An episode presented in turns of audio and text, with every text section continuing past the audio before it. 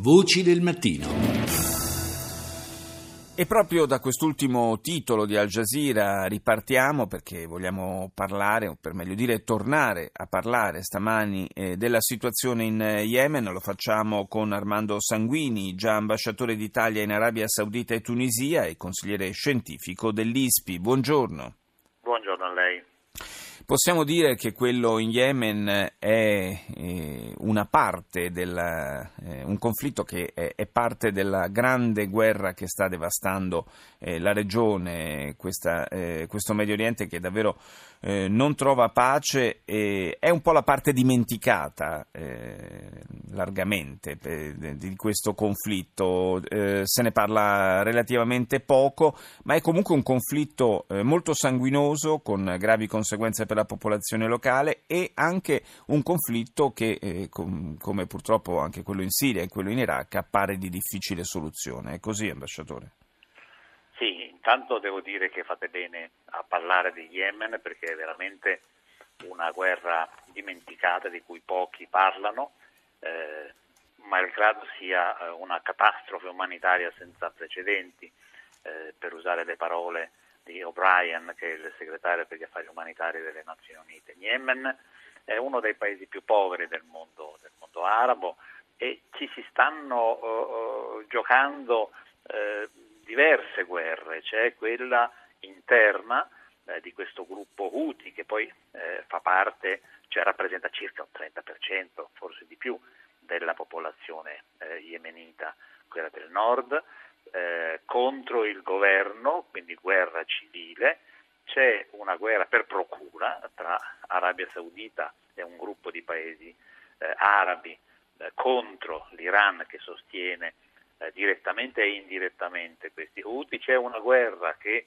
Al-Qaeda eh, conduce, eh, Al-Qaeda in Yemen è la rappresentanza più forte e più minacciosa, Charlie Hebdo è stata opera di questo, di questo gruppo e poi alla fine c'è la guerra che sta portando avanti gli attacchi terroristici dell'ISIS che proprio in questi giorni hanno fatto un altro, Aden, un'altra sì. strage.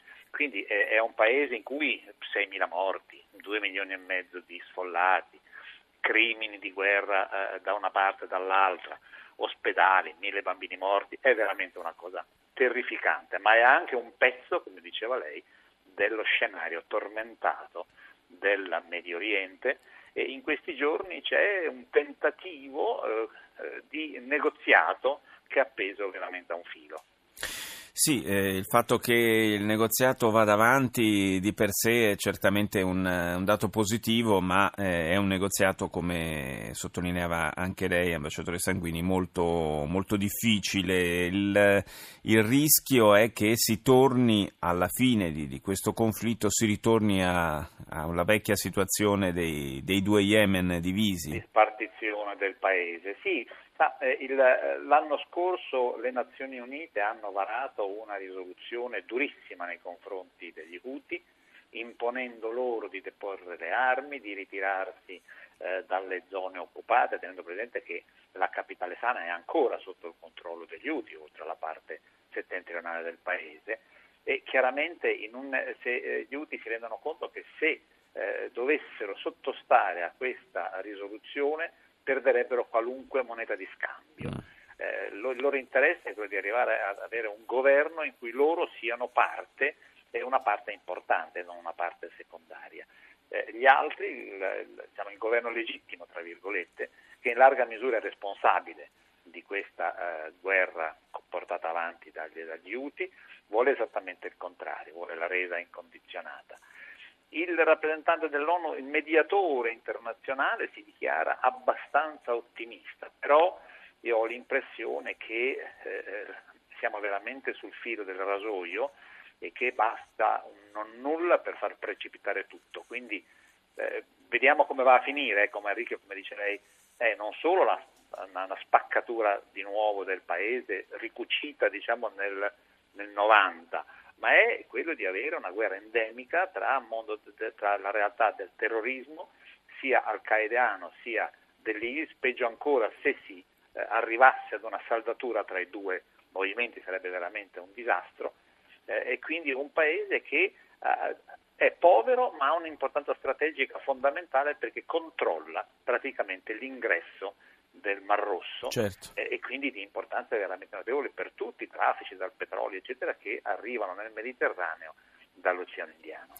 Un'ultima cosa, ambasciatore, ma eh, il fatto che eh, l'ISIS o Daesh, eh, che lo si voglia chiamare, eh, in queste ultime settimane eh, si sia scatenato con, lo abbiamo visto in Siria, l'abbiamo visto a Baghdad, l'abbiamo visto ad Aden, con attentati suicidi, non può paradossalmente essere un indice di debolezza militare, cioè è rimasta un po' questa, quest'arma povera, tra virgolette, per fare danni al nemico?